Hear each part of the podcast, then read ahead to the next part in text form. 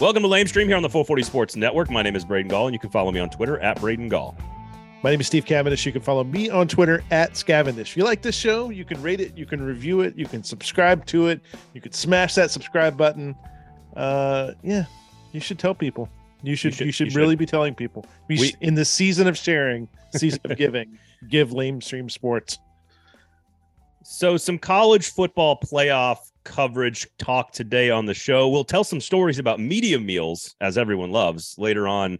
Uh, of course, and what access can actually do for your coverage, not just uh, like telling the great stories about the personalities, but the actual, the, the ability to predict what's going to happen in a game. So we'll get to that. Seth Emerson is going to be our guest. Of course, he uh, covers the Georgia Bulldogs for the Athletic, college football in the S E C as well. He's um, a media nerd like us, and so very opinionated about access and what this, what kind of stories he's been able to write about Georgia, Kirby Smart, and this particular team.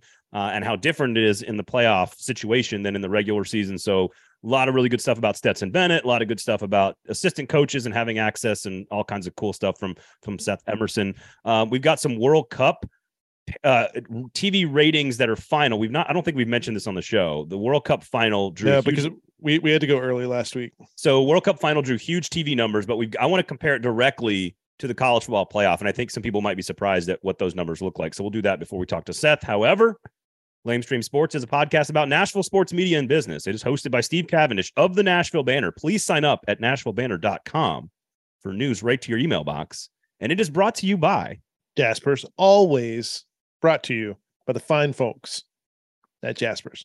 I think almost every single episode has been brought to you by the fine and amazing folks at Jaspers, especially the navel-gazing episode. If you missed our top ten episodes of twenty twenty-two, please go back and listen to that episode. Don't miss it, people. It was capital J journalism at its finest. uh, it was that, that it is, was something, wasn't it? That is for sure. Um, all right, so go to Jaspers, everybody. It, we told you last week, great place to get stocking stuffers. Still a great place to pick up some uh, some gifts if you need any birthdays or holiday gifts, or if you're doing your holidays late, like my my family does. We we always do uh, the gala days. Uh, a couple of days late because the brother comes in town. Yeah, I know, I know. How were how were the gala days? Were they well, good? They, were they-, they have they have not actually taken place yet at time of taping. My brother's come into town later. They're doing it for the New Year's. We're going to do spend all New Year's Day together. So I, I can still go get some stocking stuffers at I mean, Jaspers because they got the grab and go market right there. Twelve days of twelve days of of Christmas. It's been a lot. It's been a lot of uh, family uh, organizational structure the last uh, ten days this, for us. So does this mean you have to leave your tree up longer? Uh, actually, we're taping this on Thursday. The tree is down as of today. She wow. Took it, she, she she gets real antsy to put everything up, and then she gets real antsy to take everything down. it, it ha- she hits the shelf she's life done, real she's fast. Done. She's done. twenty-seventh, yeah, done. Yeah, I walk in to tape the show uh, at like two in the afternoon, I, and and the, uh, the Christmas tree's up. There's decorations all over the house. I walk out like an hour and a half later, and everything's everything's gone. So it happens. It happened. The transition happens real fast. Um, okay. Go to Jaspers, though. Great place to eat, great place to watch games, great place to celebrate the new year. You can grab some gifts if you still need it. Uh, and, of course, the free game room, the great food, and the free parking. So go check out Jaspers, everybody. Uh, real quickly here, uh, World Cup final uh, polled officially. Uh, what was the official T V total rating? This includes Peacock, this includes Telemundo, and this includes Fox. What was the final rating for the U S market watching the World Cup final, the great, amazing, awesome, wonderful Argentina was, and France match? Was right at twenty-six million people. I mean, okay, that's, so um, was that, was that, give me your thoughts up, on. Well, and, and that number's up um, from four years ago in Russia, which was roughly the same kind of time wise. Uh, I, I think the, I think the game itself was a little earlier in the day here. Uh, I think in Russia it was uh, it was more of an afternoon game, right? Uh, but it was, you know, it was up forty-seven percent over over twenty eighteen. So I, I, there were a couple things going on there. You had Mbappe and France on one side, and Messi trying to win, you know, a capstone achievement uh, for his career uh, with Argentina, and, and I think a lot of people were really, you know, were there to see it. It was a fantastic game. Uh, and you know, I, I, I don't know what it was. It was the best World Cup final of my lifetime. So, we, yeah. So, so, so pretty, pretty well rated according to what your expectations were. Yeah. Um, yeah. Where do you think that final would rank among all sixteen college football playoff semifinals. We've had sixteen games so far. I've got the ratings for all sixteen of them, national T V audience. Where do you think that World Cup final would rank among sixteen college football playoff games? Uh, I, I you know, it's, it, it's in the upper echelon. I mean, I, you know, I, I think it's probably, you know, it's probably a top five. Uh, yes, it would be number four. It would beat twelve college football playoff games. More people in the United States watched the World Cup final between Argentina and France than have watched twelve college football playoff games. Now, that's way more of an indictment on the college football playoff packaged with an extraordinary World Cup final. Again, the best of my lifetime. Um, and I think that this is interesting and certainly something that E S P N and college football is paying attention to, because the highest rated one, twenty-eight point two million people, the Ohio State Alabama Sugar Bowl, which is the which is the big upset. Ohio State was a nine point underdog. That's the very first year of the playoff, twenty fourteen. Number two, twenty-eight point one million. Same year, Oregon, Florida State. So clearly the newness of the playoff having a big impact. Certainly the brands helped as well. Uh, Oregon, Florida State, Ohio State, Alabama, the Rose Bowl. twenty-seven million was the Georgia-Oklahoma overtime game in twenty seventeen, where Georgia eventually goes on to lose to Alabama.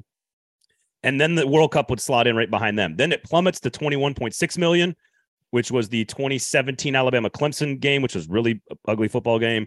twenty-one point five million dollars, the Fiesta Bowl, which was Clemson and Ohio State from twenty eighteen. Then it drops to nineteen million dollars, nineteen million dollars. And last year's two semifinals, Georgia-Michigan, pulled seventeen point one million people. It is the fourth lowest watched college football semifinal. And Alabama-Cincinnati last year, a sixteen point six million. That's two of the least watched playoff matchups we have had in the era since twenty fourteen. So major ratings problems for the college football playoffs semifinals, which have not been good games. No, and and we and we talked about this last year. The uh, having them on, you know, having them on New Year's Eve. Uh, I mean, it's Saturday though this time, so we'll see if that, that helps. It, it will, but not much. It, it, it might. It might. I, I don't know. I, I I'm I'm I'm dubious of this. I I don't know that there's a lot of buzz for these for these playoffs. So. So three of the four lowest rated playoff semifinals were New Year's Eve, two of them last year.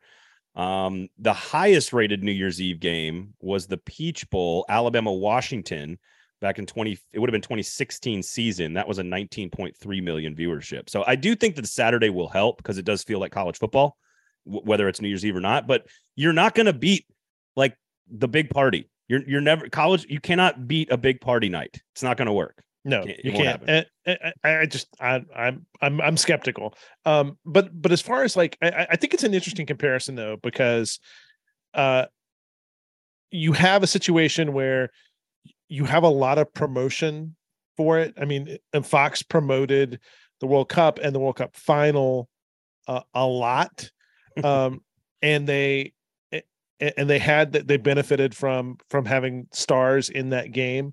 Um, You know, you have about a month of promotion for the college football playoffs, and you know, you you know, sort of the the the, the pieces that are involved there.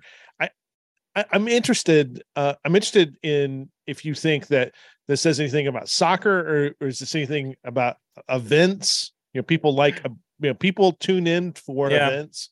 I I so I think Argentina with Messi and France with Mbappe, you could get into that. If you're not yeah. a if you're not a fan, so I think the star power helps. I think, and I broadca- saw I saw a lot of people saying that too. Let's let's also be very clear: these T V numbers for the college football playoff games are E S P N cable television only. That is right. not plus streaming. That's not plus E S P N Plus. That's not any of that stuff. Disney Plus or whatever. Like it's not including the streaming. Whereas the World Cup number, it was about sixteen million on Fox Television. They pulled another nine million on Telemundo and Peacock Plus. So let's be clear on. That, that it's not even apples to apples necessarily. Um, th- but I think the numbers for the streaming for the college football playoff are actually significantly lower, right? You don't have the large Spanish speaking element there. That's, that's well, and the Spanish speaking number. numbers for college football, uh, for, for college football playoffs are, are a rounding error. I mean, right. Exactly. Exactly. They, they, they exist. Uh, and, and, but, but they're never more than, you know, a point or two. Yeah. So uh, I'll be, I'll be fascinated to see. I don't think you can beat like, New Year's Eve is you have like a million other obligations. It's family, it's spouse, it's sometimes it's, you know, office parties, like it's friends. it's hard to compete with a, a night where like the wife is always going to win for lack of a better, for lack of a better phrase. Like we're having like twenty people at our house. yeah.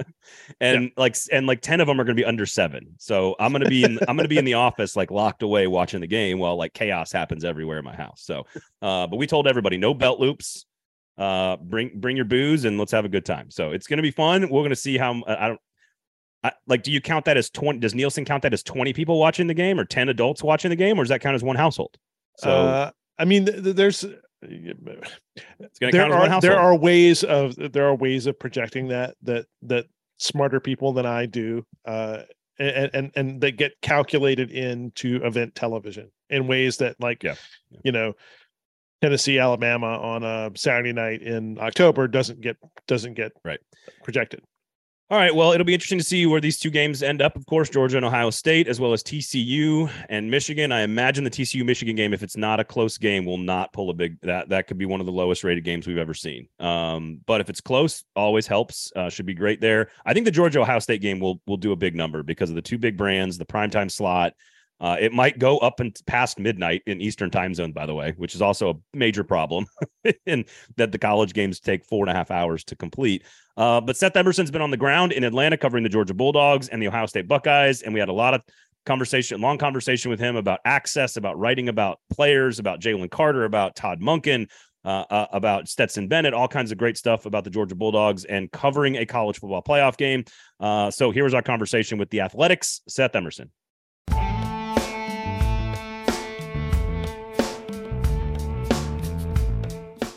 Seth, live from Atlanta, live from the Peach Bowl, the college football playoff, an annual event now on the show. Seth Emerson joining us. How are you, sir? Good to see you. I'm doing well. Thanks for having me on. So let's reset for everybody because you joined us last year. Talk a lot of talk about Georgia and the playoff and sort of the coverage of the team that you get to to routinely be on the beat mm-hmm. with in, in Athens, but now you get a totally different sort of setup with the college football playoff. So try to, before we get into any details about this particular team, and this particular year, kind of reset the stage for everybody from an availability standpoint and what you're able to do as a storyteller regular season around the Georgia Bulldogs versus playoff around the Georgia Bulldogs. Uh, we are basically back to two thousand nineteen in terms of at least the bowl.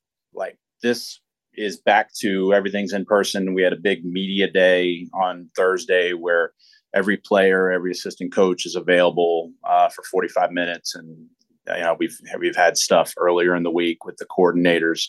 Um, the Georgia itself is kind of just, you know, the, the same thing. You know, you rarely get assistant coaches, um, and the players are selected to talk to you, and uh, that that part has not changed. But at least it's all been in person.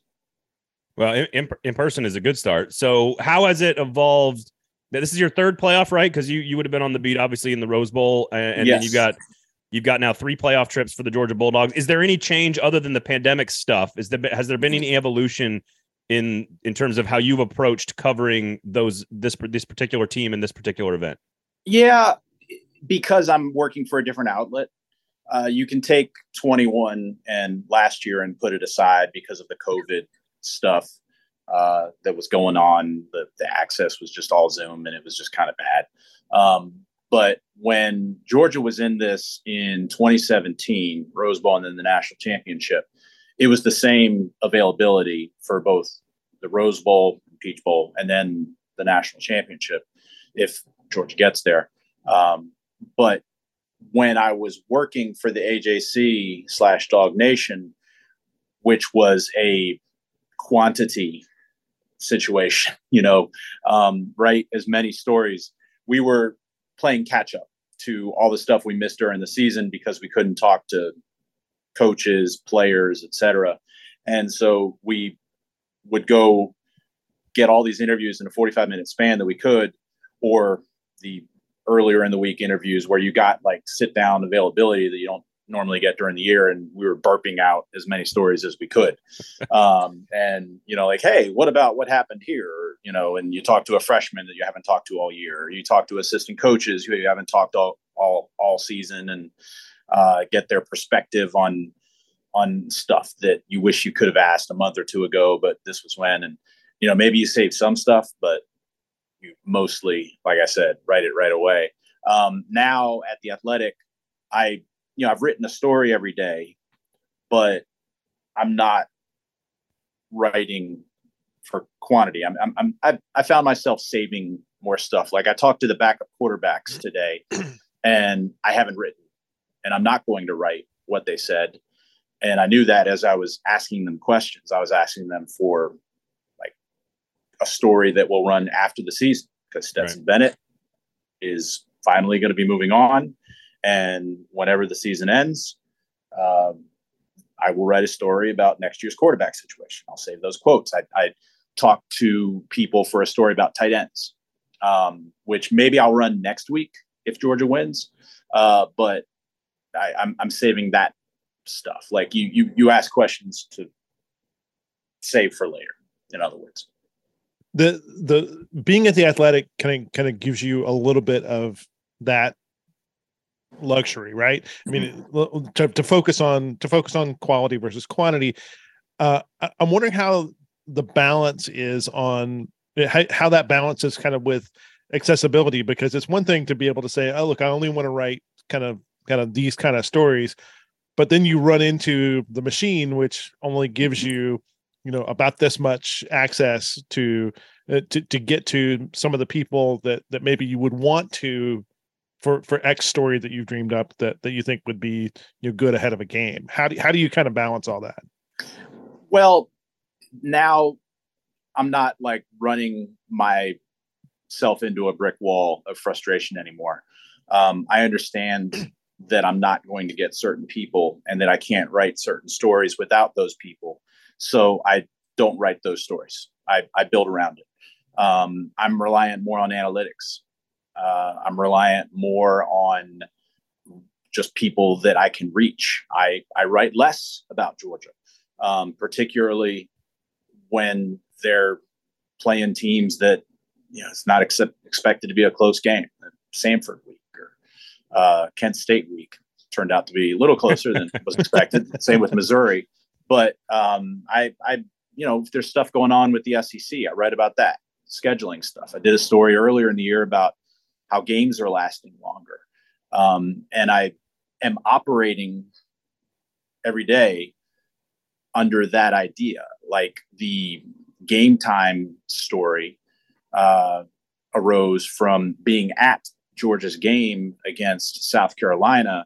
And it was a blowout. And, you know, I wrote a story off of it, but I had some conversations, including with uh, an S E C official who was there, about length of games. And I was like, I make a good story, filed it away, worked on it the next week. And yeah, so I've worked around everything. Um, but you have to stay in tune enough with the Georgia beat so that if news does break, you're on top of it. it you had access to the coordinators, great piece. If you want to sort of get to know Jeff Monken, the offensive coordinator for Georgia, written by you at the Athletic, of course. Um, it, it seems like these rules, and I'm, I'm a big believer that you're sort of doing players a disservice by not allowing them to to speak their mind, tell their own story. It's a good, it's a good opportunity to learn some life skills. Um, but certainly for the N F L, when access is right, is, you know, comparable to what we're having here. Yeah, in your in your face, in the locker room after you drop the touchdown pass, like you're going to have to answer that question. And even if you don't play in the league, it's still good interviewing. You know, learning how to talk and communicate. It's just or like a good... you said, getting your story out there, especially in the age of N I L. Right. right. So let you, you, Jeff, the coordinators, I guess, fall into the same category, at least according to most N F L or, or college football coaches. Kirby Smart's one of them, where again, we talk about the access is limited, but it does feel like, and if you read the story uh, and you wrote about this, that, that Jeff Monken had no problem wanting to share his mind. What, what did we learn about the Georgia offensive coordinator that we did not know before? Todd Monken. Sorry, um, sorry. Did I say Jeff I, multiple times? I wasn't going to correct you after the first time. Oh, God. After the second time. There's a lot of Monkins. There's also a Jimmy Monken somewhere. Um, and no relation? Todd, yeah, he's a relation. I, he's a cousin. Um, and Todd Monken's son is a assistant or a student assistant at Oklahoma State, where Ohio State's defensive coordinator was last year. And so one of the things Todd told us was, yeah, I hit my son up for advice, but he didn't give me shit. And it's sad. um, I don't know if I'm allowed to curse on your show. Yes, but you I'm are. Quoting, yes, I'm it, quoting him. So, it's encouraged. Yeah. It, yeah. Good. Um, All right. So, so t- what did we learn about Todd? I mean, we learned, learned a lot, and I'll go back to last year in making an argument for why assistants should be able to talk, in, and that it's not just for the benefit of media hacks like me. Um, this time last year in the lead up to the Orange Bowl, there's all these questions about Stetson Bennett, and he's coming off a rough performance in the S E C championship. This is still in the midst of people saying, why are they starting Stetson Bennett? They got J T Daniels sitting right there and blah, blah, blah, blah, blah, blah. Monken, uh, before you think we can win a national championship with him, here's why. And then the next day, Mon- or Kirby is available, and he says, yeah, I, I, I really uh, liked what Todd said yesterday about Stetson. Well, why didn't you just let him say it during the year, or why didn't you say it? Uh, because it it it led to a lot of you know consternation in, in the fan base, and you know maybe that doesn't matter to the team's final results, but in this day and age, the noise I think does permeate to the players and the, the building as much as you may try and stop it. This year, there there's really no drama. Um, It's not, you know, it's just, it's, can they repeat? And what we learned about Monken is he's hilarious. Uh, and he's got this just great dry sense of humor. Um, so many remarks, the one about, you know, his son not giving him stuff. Uh, when uh, someone asked him about Mike Bobo, who's an analyst and is like Kirby's best friend, uh, college teammate. And, also but, a potential offensive coordinator for Georgia yes, Bulldogs. Yes. Yeah. And, and, Uh, Monken says, yeah, when it was interesting when uh, Kirby came to me about uh, maybe hiring Mike Bobo, I I, I knew that it didn't matter what I said. He was going to hire Mike Bobo. and but but he made it seem like, you know, it was my idea when it really wasn't. But um, but then he said, you know, but he's been awesome and everything. And and when it, it, when you have a coach or anybody kind of treat it that way, where they're kind of flip about it and humorous, it does, not only does it provide good quotes, but it also makes what they say next like more believable. Like if he had answered it like, oh yeah, Mike's been a great help, and uh, you know, just the perfunctory kind of stuff, people would go, mm. But um, and and the other thing is, like, people sometimes say that like media members are, or they want access, they want to do interviews so they can do gotcha moments on, on people. And so they can, you know, twist words and, and whatever. And there's actually a little bit of that going on with some Ohio State quotes that you can ask me about later this week. Um, but like y- you all know, we're, that's not what we're looking for. Like Todd Monken in a twenty-seven minute sit down with us on Wednesday did twenty-seven minutes of like a comedy act. And we ate it up. What he it, that did not leave much time. He did a little bit of this today in his further availability, where he shed some light on his thought process with Stetson Bennett last year and some things that happened. But when he did that yesterday with us, that didn't really leave any time to divulge any secrets. And we don't care. We're not looking for secrets. We're looking for insight, um, and or just material. And when he does twenty-seven minutes of, you know, cursing and uh, making wise ass comments about himself and his son and his his boss, you know, we just we come away saying, great. And and, and we and you got a great story out of the deal for Georgia fans to, yeah. to consume during the most important week of the season. Yeah. And, and learn something about their team. Like that's mm-hmm. that's the real job here, is to tell stories. Yeah. Yeah. And you'd love to do that more. Um, like Jalen Carter was available today, and that is because basically he had to be. He's only talked once, I think, in his time at Georgia. It was this wow. past spring. Good. And you know, he was, he was fine, but look, Jalen Carter is going to be one of the first picks in the draft. And you know, I think he's going to be playing catch up as far as media experience. He, you, you can't, you can't really hide up there. Um, and I think it's a little bit of a disservice not to, frankly, make him do more media, especially like have him do it in Athens, have him do it right with less people, yeah. with a I'm not going to say that we're a more, you know, compliant, softer media, but when the team is number one in the country and reigning national champions, you're not going to get as hard a question as when, like, he gets drafted by, uh, you know, Seahawks might have the, one of the, the top te- the Texans, you know, the Texans, yeah, the, there you go. the Texans, you know, and, you know, it, it's, it's, yeah, I think they, they should prepare these guys a little bit better.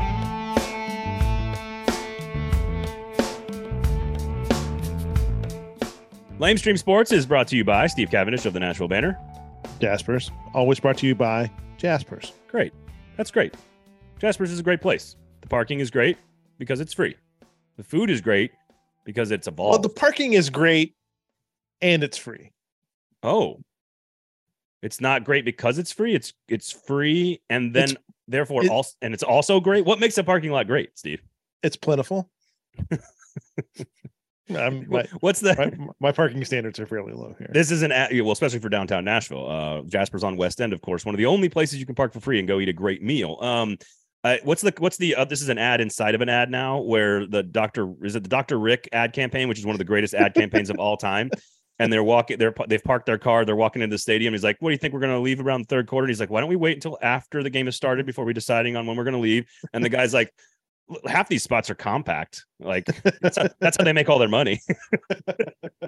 And Jasper's, no compact spots. No all compacts. Full-size spots for full-size cars. America. America. Um, uh, the food is great. It's a great place to watch a game, dude. Lots of bowl games. You got to get out of the house. You've been around the in-laws for a long time. I've had a lot of family obligations. I don't mind getting out of the house to go watch, I don't know, perhaps on a Thursday evening, a A shell of an N F L football game. um, At a place like Jasper's. That that thing is that. Yeah, brutal, brutal, brutal. Um, you know, it's not brutal. Jasper's. Mm, the menu's amazing. Menu's great. Not free, but amazing. Uh, men- the menu is great. The uh, atmosphere is great. If you want to, you know, step out for a second, maybe play a little pop a shot, little a little air hockey, a little, you know, whatever you have. Uh, you have a, a great little game room there, right off of right off of the bar. Uh, you can do. Uh, there's just it is just one of my favorite places uh, to go and hang out and and and see a game. So we talk a lot about sort of the versatility of Jasper's and all the uh, epidemics they've been solving. Like they've got great happy hours, they've got the free parking, they've got the free game room, they've got all this other stuff. We we sort of probably need to. Like actually read some menu items occasionally during the ads because the food is truly epically good. Like it's very, very good. Um, so I just, you know, I thought I'd, I'd mention a few things if that's okay with you, Steve, things that I, I enjoy. That's absolutely fine. How about some wedge potato fries, house-made chorizo, nacho cheese, salsa roja, green onions, and poblano cream. All, all, all, all very nice words. I like all of those words in combination. Chorizo chili cheese fries. God bless America. So good. So good. Uh, one of my favorites is the shrimp and goodies, uh, chilled shrimp, greens, amarillo potato salad, avocado, carrots, capers, cilantro, red onions, tossed in a ceviche sauce. And it is very spicy. So it sounds like vegetarian and kind of healthy. And it is, but it is very spicy. It's not for the faint of heart. One of my favorite menu items in the entire city, shrimp and goodies. Uh, I'm a, I'm a classicist. I like I like wings. I, I like, uh, I like, and at Jasper's, I, I'm a, I prefer the Bang Bang wings. Very good. I, I'm not a big buffalo wings guy. Although you don't you know, like spicy buffalo wings. I mean, buffalo's fine. I just, I, I like other versions of it. Uh, Bang Bang's good. Their garlic Parmesan wings. Really, really good. Very, and, and, very underrated. And one of my favorite parts about the versatility of this menu is that when you get to the, like the entree portion, you've got smoked pork chops, you've got seared salmon, you've got pasta bolognese, you've got steak fajitas, you've got a West End chimichanga, you've got Creole pasta. Like it, there, there's you can't like put them in a box. Like they don't, well, they, they don't, they don't run one offensive system. They run multiple systems. Well, and unlike unlike other sports bars, I mean, how many how many sports bars would you say that you could go into and be like, you get to like the big portion of the menu and be like, oh, solid. That's well, really, that's really, that's, that's really great food. No, you, you're there for like a burger. You're there yeah, for yeah, yeah. a slice or something like that. You're, you're not there for the food. Oh, Jasper, to which Jaspers does that better too. Yeah. Like their their burgers and their wings and their collie poppers and their steak fries and so their good, queso, already better. But then but then they have they have entrees with French words in them. That's not a thing that happens at sports bars. That's not a thing that happens at a sports bar. You don't get a bolognese. I don't even think I'm saying that right. You're not. Go to Jaspers.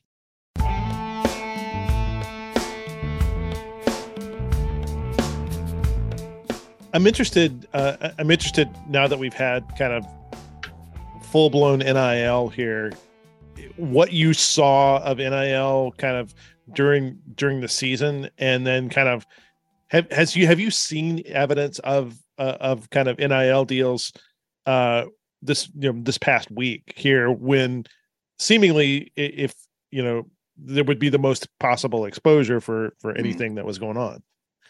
No, um, it hasn't had a huge tangible effect. Um, if anything, what it has is kind of, it's been a little bit of a release of pressure of like worrying about N C double A rules. Uh, nobody's worried about whether, you know, they're going to suspend Brock Bowers for signing autographs in the middle of you know the season. Right. Um, And and I see Brock Bowers on billboards, Stetson Bennett's on billboards, players here and there. And and I'm starting to get used to it. You know, we've all had lifetimes of, oh, these guys can't talk. They're, they, can, they can't profit off their name, image, and likeness. Um, and now they can. So that's that part's getting a little uh, easier to, to see. But otherwise, you know, I, I it's it's there may be things that we we find out, and there may be things that develop, but at the moment it's not like it's been this day-to-day huge change, um at least around here. um I, I it's so funny, as soon as you ask that question, Steve and Seth, you start talking, I'm just, all I picture is Todd Gurley sitting on the bench. It's just like, I can't yeah. believe I can't believe we lived in a world where a guy was suspended four games for signing some autographs. But that that's he was going to win the Heisman. He was going to win the Heisman, and yeah, neither here nor there. Um, I want to go to Ohio State because you don't cover Ohio State. I'm curious. Number one, how much do you think your your audience, Georgia football fans, care about your perspective about Ohio State? They can consume Ohio State content all they want, and if they've got an Athletic subscription, there's really good writers covering the team. And and I'm just curious. So how how much do you focus on the other team, because you actually have you know you've got access to them as well? And it's a big time program, huge name, huge brand. How much does your audience care, and how much work do you do off of Ohio State? We'll get to the the, the so- Jack Sawyer quotes in a second, but yeah, I mean, how much work do, do your how much work does your audience want you to do off of the other team? Uh, well, on the one hand, I let our Ohio State writer Cameron T. Uh, Robinson, who's here, um, does a great job. I let him talk to the Ohio State people. He knows them. Uh, he he knows the team better. Um, he and I have been kind of exchanging information, uh, having lunch together, dinner together, you know, and, and basically educating each other on, on the other team as much as we can. But I've let him kind of handle that. On the other hand, this is a week when I've written about the matchup, when I've written about the X's and O's and the individual player matchups and offense versus defense and such, that I get a lot more engagement and interest. Uh, I think the only other time this season that's been the case is the Tennessee game and the Oregon game. Otherwise, I don't think you can write like stories breaking down right how Georgia's going to do against South Carolina, even, uh, but that was entering week three, and I think everyone expected that to be the blowout it was. You know, no one knew the Missouri game was going to be the way it was, but I wasn't going right. to, you know, right, get any interest off of that. But um, it is a little refreshing uh, that you can write about the actual game, and rather than just trends. Uh, now, features, like, just forget it. It's got to be, you know, we were. I, I kind of don't write daily yeah. features anymore. Um, the Stetson Bennett feature for early December we did I did uh as an exception. It's got to be something extraordinary like that. But yeah, the, the the there's a tremendous interest in this matchup, but like to the extent of write about the matchup. Yeah. Have stats, have some quotes that support it, have analysis, but I'm not going to sit here and write a feature on C J Stroud or Marvin Harrison Junior Um, Cameron can write that, but I don't think Georgia fans are going to be interested in that. And I don't think Ohio State fans are going to be interested in if I write a feature on, on Brock Bowers. I was interested that at the World Cup, there was, um, there was a fair amount of kind of air traffic control that was going on behind the scenes with the athletic staff, because th- there was, there was a bunch of athletic staffers over there covering, covering it. And so when it came to, like, for instance, U S England, where you had two kind of big concentrations of writers, there was, uh, I think there was a lot of conversation going on, you know, as this is narrowed down here to the playoff and, and kind of the, the big programs, how much, how much kind of communication is going on behind the scenes? You said, you know, you and the Ohio State beat guy are, are having, are having meals together. Uh, you know, how much kind of coordination with editors, how much with, with kind of with other beats and kind of like looking ahead? I mean, you're obviously probably looking ahead a little bit to next week, if it, and, and thinking about planning out if Georgia were to were to win this thing. How, how annoying yeah. is Mitch Light right now is the question. I have not seen Mitch yet. Um, he is getting here. He might already be here. Uh, but I, I think we're we're all, for the most part, we've been here, done that. Like Andy Staples and yeah. Jeff Schultz are the other two people here, and those are, you know, on the athletic staff, two of the people, especially Jeff, being he's in Atlanta. Um, that I've worked with the most. So uh, we, like, after media day today, um, before media day and after media day, the four of us kind of get a quick confab and said, what are you writing? What are you writing? Cool. Um, and that's the kind of thing that's standard. And if you work well with people, there's not much like fighting over angles. Uh, like Jeff wanted to write Jalen Carter, and I said, that's great. That's one less thing that I need to do. I have an angle I'm working on. Uh, I need to go get quotes for that. Um, Andy had an angle um, and he did his, and Cameron, I just, you know, let him do his thing on Ohio State, right, for his audience. Uh, I, I, you know, we, we work well together. We talk. Um, then we let our editors know, because we each all have different editors. Uh, but then Mitchell take over when he, when he gets here. Um, so does Ohio State actually have an advantage across the board? uh, not across the board. uh, I mean, I don't know what, what I'll, I'll put it back to you. I mean, you, you know what I'm talking about. Like I, I heard about that because I saw a couple tweets, and I'm like, and I wasn't in the room for it, because the, uh, this happened on Wednesday, and there's two different rooms. There's a press conference room, which is what most people see. And there's no video in the other room, which is a breakout room. And in the other room, the press conference room where those comments were made, they do a transcript. Whereas the breakout room, it, it's kind mm-hmm. of a nice setup. Like us print people can just get our quotes, and like they are exclusive to us. We don't, it doesn't get blasted out. Um, the, the Ohio State guys seem to be asked, I didn't know which media member it was, but it must have been someone from Ohio, um, because I didn't recognize them. Asked the question of like, well, everyone's talking about these advantages that the, the Georgia offense has over you guys. Do you guys feel like you guys have advantages? And I, I thought they may have answered it slightly clumsily. Like, you know, there was a better way to say it rather yeah. than just kind of repeat, sort yeah. of repeat the question. But by no means, if you watch that video, do you come away thinking that they are saying they have advantages literally all over the place over I, Georgia. I, I completely agree with your analysis of it. Like, could it have been better worded? Sure. Did did it mean the way it was clipped and plastered all over social yeah. media? It didn't mean that at all. And that's it, and it's that's very clear. What that's what hurts our access. Yeah. Is when we yeah. do things like that. And they the, the guy uh, I think Zach Hudson came back today. Someone asked him at, at media day, and he was like, "Yeah, look, it got misconstrued, blah blah blah." And I see Georgia fans saying, "Oh no, he's having to back up." Like he didn't, he didn't have to. It's all garbage. Yeah, and it's it's, all- it's that kind of thing that gets used as an excuse to cut off everybody's access. It's like, this is why we don't make players available to you. Um, and in my mind, like watching that video, it was kind of like, this is what we're we're turning into bulletin board material. Yeah, it's it, it was so. It's again, all the, I, the, the out of context complaints. And I think to your point, like ninety-nine point nine percent of the work that is done in sports media is not trying to get that out of context headline. That's not the goal. Right. Like that's not the point.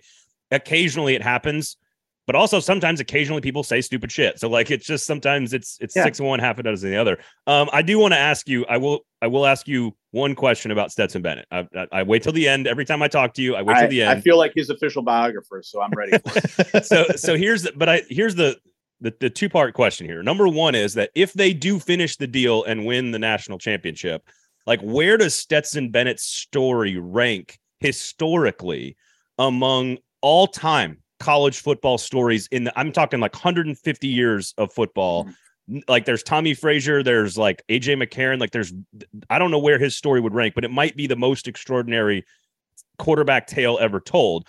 And then number two is like, are you, how much are you looking forward to not having to talk about him anymore? Or is that something that you actually have enjoyed this year because of sort of the story being so extraordinary?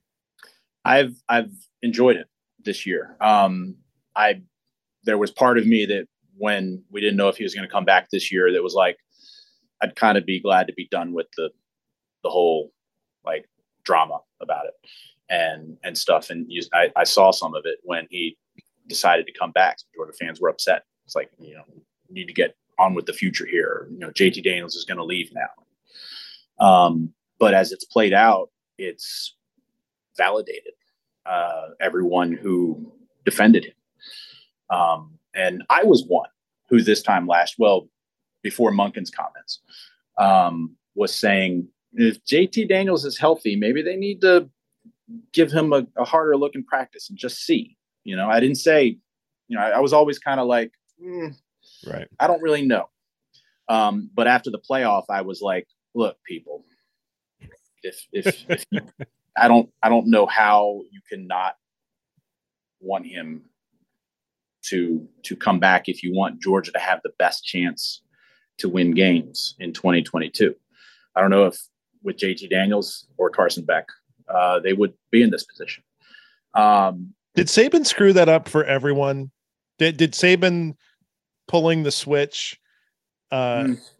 in, in a in a playoff situation screw it up for every uh, every program that has, you know, more than one good quarterback it, in it? Which which also is something that's baked into all football mm-hmm. fandom, right? Like we hate yeah. the coordinator and we love the backup quarterback. Like that's just yeah. We've that's a that's a good question, Steve, because everyone has always loved the backup quarterback, but how many times has there been an instance when that happened, when Saban did that? It, it would, we've lived in a world now six years since that happened. And, and I'm like, you know, you think back to Jeff Hostetler led the Giants to a Super Bowl, but that was a Phil Simms injury happened during the season.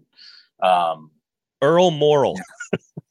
Earl uh, Morrill. Yeah. How about I mean, that name? Yeah. The, the Dolphins went to the Super Bowl with their backup, David Woodley. They lost to the Redskins, but um, it's happened, but like, has it ever happened in a game like that?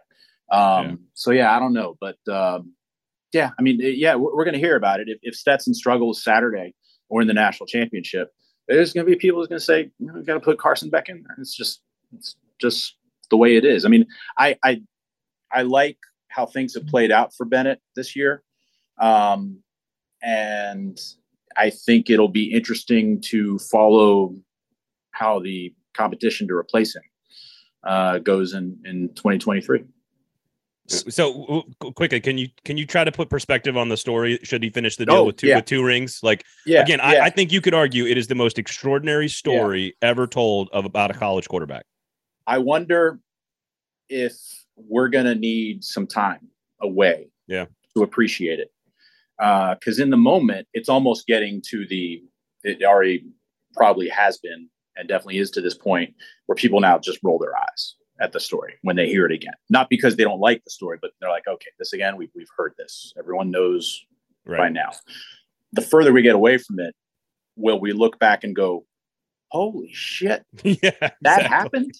And it, it's not just the case of a walk-on who then like, you know, this wasn't Baker Mayfield. Baker Mayfield walked on, but like it was apparent right away. He was better. He transfers to Oklahoma, you know, it's just kind of Stetson. It's the, It's the, you know, there's made for this is what I, when I wrote the story and I talked to his mom, especially about it, like even his mom said, everything was perfectly set up. There's so much drama for the screenplay. You know, he, he transfers away from Georgia. He transfers back. He is thrust in the game in Arkansas. Everything's looking great. And then he gets benched. Then twenty twenty-one, he's forgotten. And then as Todd Monken uh, talked to the media about today, and I wrote this, um, you know, before U A B, J T Daniels can't play. It's between Carson Beck and Stetson Bennett. And it was very close, as Monken said. And then Bennett, they were outplayed him in practice. And, and the rest is kind of history. Um, and then the drama's all there, everything that's happened. And then is the Disney movie going to end in Indianapolis last year, him crying, hoisting the trophy?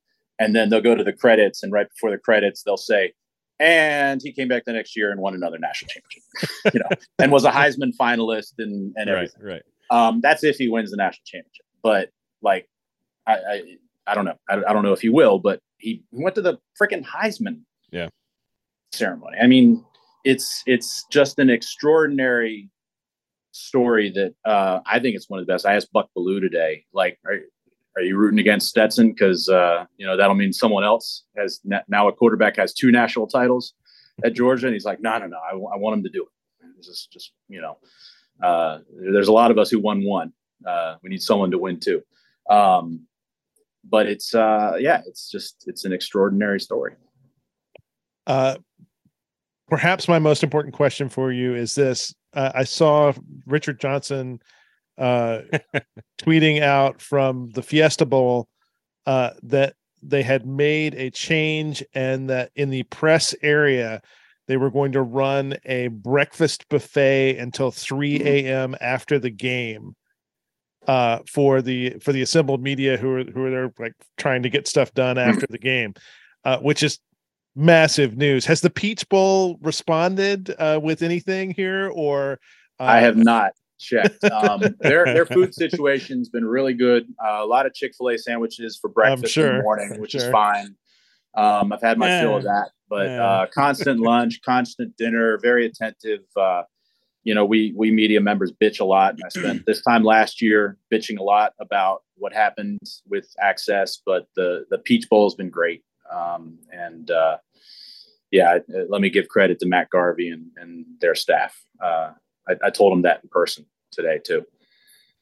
Uh, all right. Well, so we'll let you go here. I know you're very busy. Uh, I will ask you a football question. And that is, I, when I was on the floor of the Sugar Bowl in twenty fourteen, going into that Bama Georgia or Bama Ohio State game, I, I could see that Ohio State was as talented, if not more talented. They were just as big and as snarling as Derrick Henry mm-hmm. and, and all the guys that played for Alabama. Uh, I don't get the sense that this Ohio State team is the same as that Ohio State team. Um, and I get the sense that Georgia is. Uh, am I out of line here, or, or is, is you know I've laid lay the six and a half? You know, Ohio State, when you line them up, they're they're they don't they have the same overall talent base as Georgia, like level talent base. If you look at the twenty-four seven, like number five stars, four stars, three stars, they're they're right there with Georgia. Um, But matchup wise, you don't see much that favors Ohio State. The one thing that does is their receivers. Yep. Because their receivers are so good and they have a quarterback who can get them the ball. In today's college football, sometimes that might be enough. And if they're, I mean, I'd be shocked if they're able to run the ball on Georgia. I'd be shocked if Georgia isn't able to get a lot of pressure on C J Stroud, who doesn't respond well to pressure, but maybe he does this game. Maybe Ohio State has a really good game plan. Um, I, I think a lot of things have to go Ohio State's way, but look, it's Ohio State. They've got the talent. They've got maybe the two best wide receivers on the field. Not, you know, when you count Georgia's tight ends, but those, you know, Marvin Harrison and Buka are, are really good. Um, yeah, I mean it. It could happen. If you have a bad Stetson Bennett day, his gunslinger ways come back, and you know I, it, it it could happen. Steve, I heard a lot of maybes and ifs in there. Uh, that's what I heard. that's, that's what I heard. Seth, thank you so much, man. Uh, enjoy the weekend. Happy New Year, and uh, we'll talk to you again this time next year Happy when Georgia's going for number three. So yeah, thank you, bud. Thank you, Seth. Thank you. Appreciate it. Thanks.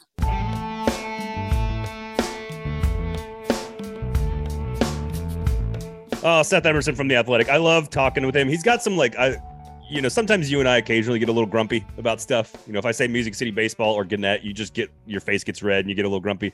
I love talking to Seth. Not only is he a great writer, very good storyteller, super smart guy, but he gets so grumpy about media.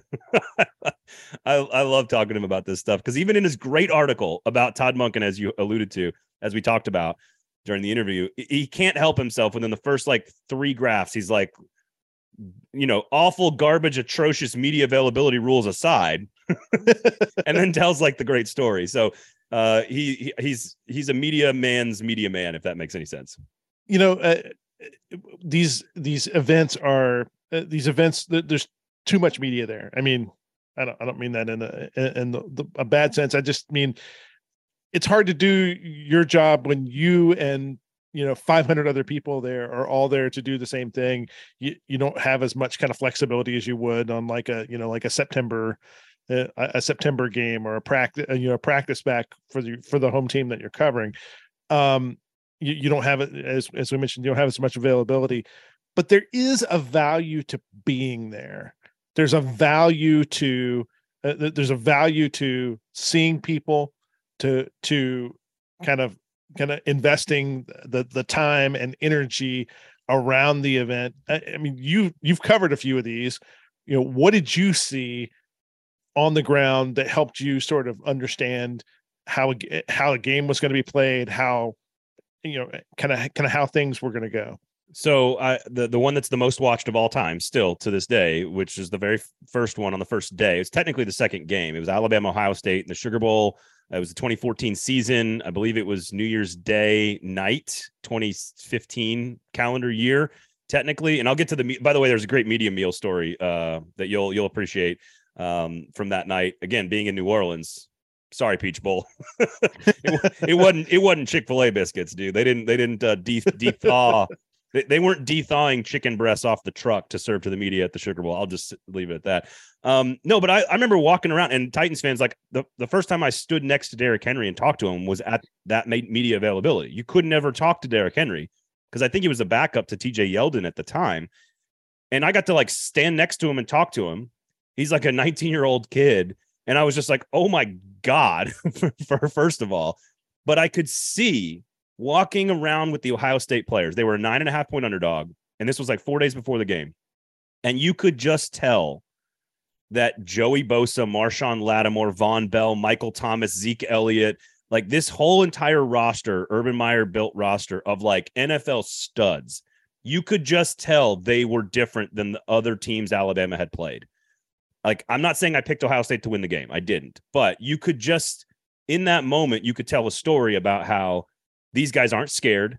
You could see it in their eyes that they were angry, that they were representing the Big Ten in a, in a, in a big way, because this was back in the middle of, like, you know, Alabama had just won, I think, three out of four national titles, and they were pissed off for greatness. And they looked every bit as talented walking around in sweatpants as Alabama did. And I'm willing to bet you when Seth walked around in at Ohio State Media Day on Thursday, that he probably did not see the same level of athleticism that Georgia has. Um, that's just uh, my, that's just my guess. Well, this Georgia team is right. Oof. Right.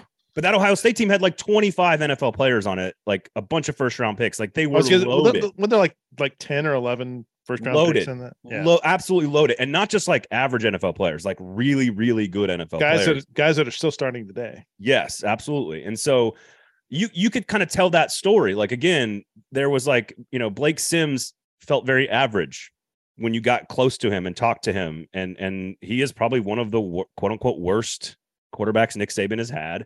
And you could see how elite Ohio State was when you're up close and personal with them. So it certainly helped tell the story. And then my favorite part of that game was after the game, we're in the tunnel and Ohio State's filing back into the locker room, and Gene Smith, the athletic director, standing right there. And, and he's starting to talk about, you know, this is why we need expansion of the playoff. Like he's already going, he's already on a soapbox about all this stuff. Darren Lee, another first-round draft pick off that team, middle linebacker, rolls by. He was the M V P of the game. He rolls by on a, on a cart, and he stops, and he gets off, and he looks at all the media, and he's like, we're a seven-point underdog to Oregon? When are y'all ever going to learn? And he just, like, laughs and, like, walks off. like, like somehow the press corps had something to do with Vegas setting the line or something. But, like, it was clear that they were pissed off. Like, they were like, we're not going to take any shit from anybody. And they ended up winning the national title because of it. I'm wow. curious if I'm curious if Michigan is like that right now, that they look way better than T C U and that they're pissed off for greatness. I'm curious. I, I don't I don't I don't think they have the same horses that uh, I don't think they had the same horses that uh, no that Cardell no Cardell Jones on that on that Michigan team. No, but uh, Michigan team's really good. So they're really I, good. I, I think they're going to paste. I think they're going to paste yeah. T C U. So I get back to uh, the hotel after the game. We finally take a shuttle back to the hotel. This is in New Orleans, and everybody's writing like it's Brett. I'm sitting there with like Brett McMurphy and Andy Staples and everybody on the national beat. I'm I'm writing for Athlon at the time, and we're all writing. And they roll out a cart of of of uh, local New Orleans uh, local brews. So they've got the giant cart of like a big cooler of beer. So it's all like, you know, Abita. I was just saying, and yeah, there's a bunch of all, Abita and yeah, bunch of awesome local New Orleans brews. So everyone's drinking beer the whole time, and then they have a uh, it's gumbo, like a giant vat of like unbelievably well made gumbo, like just all kinds of killer New Orleans like shrimp and grits. Like, it's just awesome food. I finished writing the story. I think I filed it with my editor at like five forty-six a.m. or maybe it was like four forty a.m. and I got an hour of drinking in before I had to take an Uber to the airport to get on a se- like a seven a.m. flight to come home. Oh. Brutal. Never went to sleep. Brutal. Didn't, didn't go to sleep. Uh, my wife and I did have a wonderful time in the quarter on New Year's Eve the night before, though. So she she flew down and She had a free she had a free hotel room in, New, in New Orleans for uh, New Year's Eve. So that was the only day off. The entire week was New Year's Eve. So that was pretty cool. But uh, cool. Unbelievable food, beer, awesome service by the Sugar Bowl in a great city, and the most watched playoff game to this point, and a huge upset, Ohio State over Alabama. It was one of the most memorable moments of my career, honestly. So how do you think this is going to go this weekend? Do you think it's going to go Georgia, Michigan? Georgia, Michigan? Yep. Famous last words on the podcast. I would, I would, I would give, I would give something very good in order to see an Ohio State Michigan rematch. Oh, okay. So here's a good media angle to finish up on, just to, and we'll talk about this next week if it happens.